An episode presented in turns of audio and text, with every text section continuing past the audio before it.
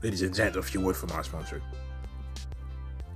This podcast is brought to you by Anchor by Spotify. This is the easiest way to make a podcast it, with everything that you need all in one place. Anchor has tools that allow you to record and edit your podcast right from your phone or your computer. When hosting on Anchor, you can distribute your podcast or listen to platforms like Spotify, Apple, and Google Podcast. Everything that you need to make a podcast is available all in one place on Anchor. And the best, best of all, Anchor is totally free. Download the Anchor app today or go to Anchor.fm to get started. If you're listening to this, you are the resistance. The Frenchman who spent several months behind bars for slapping French President Emmanuel Macron this summer has said he has received many letters in support of his political action. Damien Tarel told BFM TV he feels no regret over attacking the head of the French state.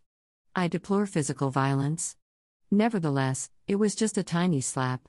I believe Macron has recovered extremely well, he said, adding that he plans to attend protests against COVID 19 health passes in the near future. The 28 year old was released on Saturday after serving a prison sentence for slapping Macron in early June.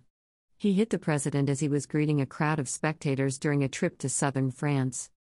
A historical swordsmanship enthusiast, Tarel shouted Montjoie, Saint Denis. Dash a medieval French battle cry, and down with the Macronia. When he struck the president. That day I came to challenge President Emmanuel Macron, Tarel said after his release. I don't believe that democracy is voting once every five years for a representative who in the end doesn't represent many people. In a separate interview with France Bleu Radio, the young man called his actions that day a political act. Greater than if I had to go back in time, I would do the same thing again. I have no regrets. Tarel claimed he received hundreds of supportive letters during his stay behind bars. I was surprised at how many people understood the political meaning of my actions.